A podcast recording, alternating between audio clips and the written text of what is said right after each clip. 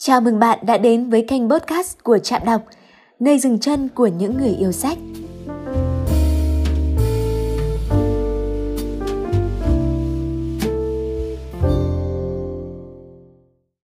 Nhà phê bình văn học Hoài Thanh đã nói rằng văn chương giúp khơi gợi những tình cảm ta chưa có và luyện cho ta những tình cảm ta sẵn có.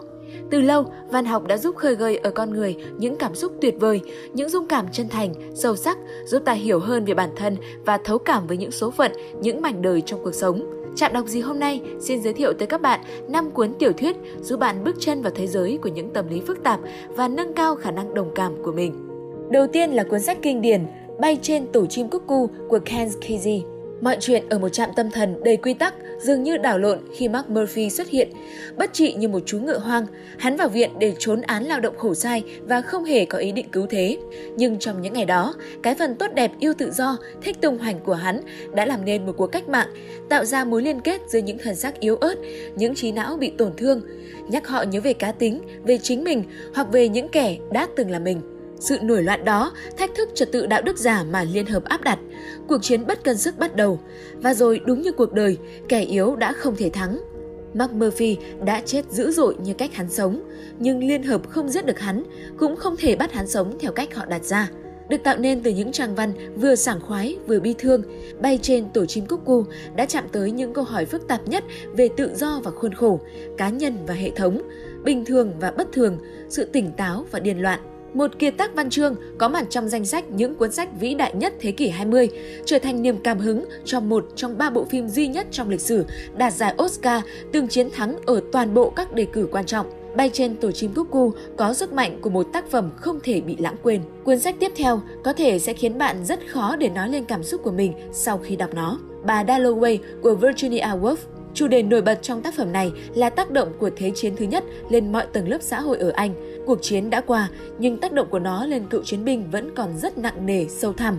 Có những người gặp trở ngại tâm lý với hôn nhân, có người thì mãi ám ảnh về cái chết của người bạn và quyết định tự sát. Tác giả Virginia Woolf viết bà Dalloway trong lúc đang cố chống chọi với chứng bệnh thần kinh của chính mình, và đây cũng là tác phẩm đầu tiên bà khai thác thủ pháp dòng ý thức. Phần vì bút pháp mới thử nghiệm ở đây chưa tinh luyện và nhuần nhuyễn như ở tới ngọn hải đăng. Phần vì lượng nhân vật cũng quá nhiều, đôi lúc chỉ thoáng xuất hiện rồi biến mất hoàn toàn. Mặt khác, ý nghĩa và hành động của các nhân vật đan xen như những sợi tơ nhện từ quá khứ sang hiện tại, rồi lại từ hiện tại sang quá khứ với rất nhiều hình ảnh ẩn dụ, nên đòi hỏi người đọc phải thật sự tập trung, bình thản và chậm rãi đi vào mạch truyện. Đâu đó bạn sẽ tìm thấy chính cảm xúc của bạn, thứ cảm xúc mà từ ngữ cũng khó mà lột tả được. Cuốn sách tiếp theo, 13 lý do tại sao của Jay Asher sẽ là một câu chuyện nhiều cảm xúc về chủ đề học đường. Hannah Baker là một học sinh mới, cô xinh đẹp nhưng đơn giản, lại không nổi bật. So với lũ bạn trong lớp, cô là một cô gái thông minh nhưng thơ ngây và luôn muốn kết bạn với tất cả mọi người. Mặc dù không giàu có, nhưng bố mẹ vẫn cho cô học trong một ngôi trường tốt để mong cô có một tương lai tốt đẹp và hạnh phúc. Tuy nhiên, ở ngôi trường vốn có tiếng về giáo dục đó, Hannah Baker đã gặp phải những vấn đề, những sự kiện làm tổn thương tâm hồn cô. Đó là khi người cha nụ hôn đầu cho cô tung ảnh nhạy cảm của cô khắp toàn trường, là khi những người bạn mà cô coi trọng quay lưng lại khi khó khăn ập đến, là khoảnh khắc cô cảm thấy hàng trăm con mắt đổ dồn về phía sau cô chỉ vì cô được chọn là người có cặp mông ngon nhất trường bị hiếp dâm nhưng kẻ thực hiện chỉ coi đó là tình dục tự nguyện. Tất cả những vụ việc đó cứ tích tụ lại khiến cô dần trở nên trầm cảm với nhiều luồng suy nghĩ tiêu cực và cuối cùng dẫn cô tới bi kịch kết thúc cuộc đời mình. Gần đây, cuốn truyện đã được truyền thể thành bộ phim dài 13 tập, tạo được nhiều phản hồi tích cực, đồng thời chạm sâu tới cảm xúc của khán giả về những hiện tượng, những vấn đề gây nhức nhối tại giảng đường. Cuốn sách thứ tư là một cái tên nổi bật, được giới phê bình khen ngợi. Cuốn sách cũng làm bùng nổ những thảo luận và tranh cãi. Đó là Điệu vũ bên lề của Steven Spotsky. Câu chuyện được đặt trong bối cảnh của những ngày xưa cũ tốt lành năm 1990. Đó là cái thời mà chưa có Internet hay Facebook và được dẫn lối bằng những lá thư tay mà Charlie gửi cho một người bạn tưởng tượng.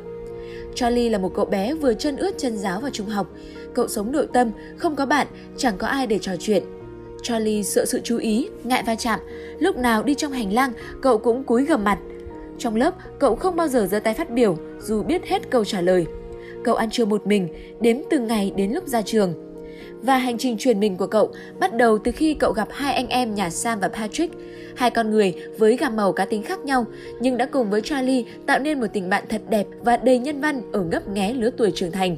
Tình bạn kỳ lạ và cảm động đã giúp một cậu bé nhút nhát gặp phải vấn đề tính cách, học cách chấp nhận bản thân, tự tin hơn và sống hết mình cho hiện tại. Qua lối kể chuyện như đang thủ thì tâm tình, người đọc đôi lúc thấy hình ảnh mình thấp thoáng trong những năm tháng nổi loạn ấy. Cuốn sách cuối cùng mà Trạm đọc muốn giới thiệu ngày hôm nay là cuốn Chết đi cho rồi của Matthew Quick. Trong cuốn tiểu thuyết Chết đi cho rồi, tác giả của Về phía mặt trời kể về một cậu bé tài giỏi nhưng gặp nhiều vấn đề ở trường và phải sống với một bà mẹ vô tâm chỉ quan tâm tới thời trang. Cậu đi đến quyết định tự sát và trước khi tự sát, cậu đã tặng người cậu yêu quý một món quà. Sử dụng biện pháp flashback, xen lẫn quá khứ, hiện tại, hồi ức và nội tâm chồng chất lên nhau, tạo nên một mạng lưới dày đặc song không hề dối rắm Câu chuyện dần hé lộ về cuộc sống và các mối quan hệ cá nhân của Leonard. Qua đó, câu chuyện đặt ra những câu hỏi thực tế mang tính thời sự cao về cả một thế hệ trẻ, về hệ thống giáo dục và về cách người lớn nhìn nhận trẻ con, cũng như những ước mơ vô cùng bình dị. Hiểu hơn để yêu thương nhiều hơn, Trạm đọc tin rằng những cuốn sách trên đây sẽ thực sự khơi gợi được những tình cảm tốt đẹp trong con người bạn. Cảm ơn bạn đã lắng nghe. Hãy like, share và subscribe kênh Trạm đọc để không bỏ lỡ những video hấp dẫn tiếp theo nhé. Xin chào và hẹn gặp lại!